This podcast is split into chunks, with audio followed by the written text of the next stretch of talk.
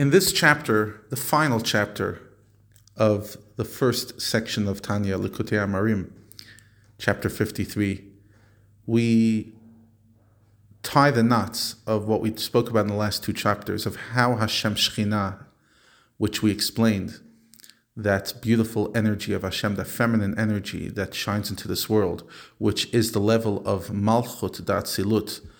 Malchut, as we said, is the lowest of the ten faculties. Atzilut is of the highest world. That level comes into this world and it empowers the world by resting in the Holy of Holies. Now it's interesting.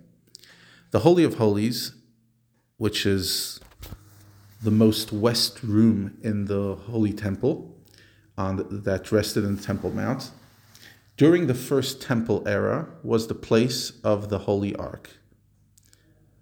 At the end of the first Temple era, the Holy Ark was hidden by the king of the time, Tzidkiyahu, and in the second temple, they didn't have the Holy Ark in the actual temple. They, it was hidden deep beneath the ground.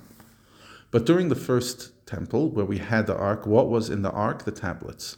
What were the tablets? What we received on Shavuot 3,333 years ago were Hashem's inner wisdom, the Torah itself, God's revelation. So, ironically, the revelation that rested in the Holy of Holies was higher than the revelation that rested in some of the spiritual worlds that are even higher than our physical world. Remember, we are in the world from the four worlds, Atzilut, Bria, Yitzira, and Asiya. We are in the level of Asiya, action.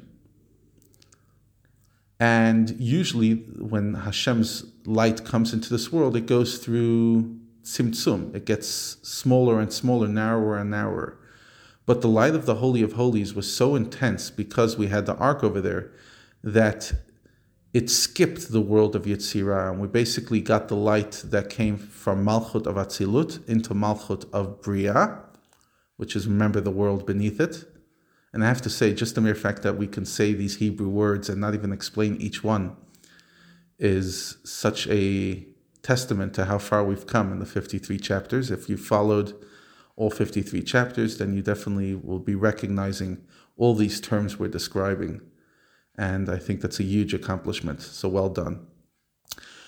And from Malchut of Bria, I came straight into this world, into Asiya.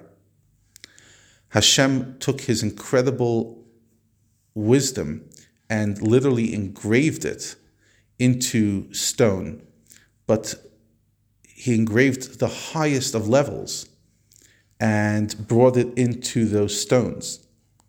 And that's the revelation that we had in the first temple, because in the first temple we had the Aron, the Holy Ark. Tomorrow we discuss what happened in the second temple and what level we received then.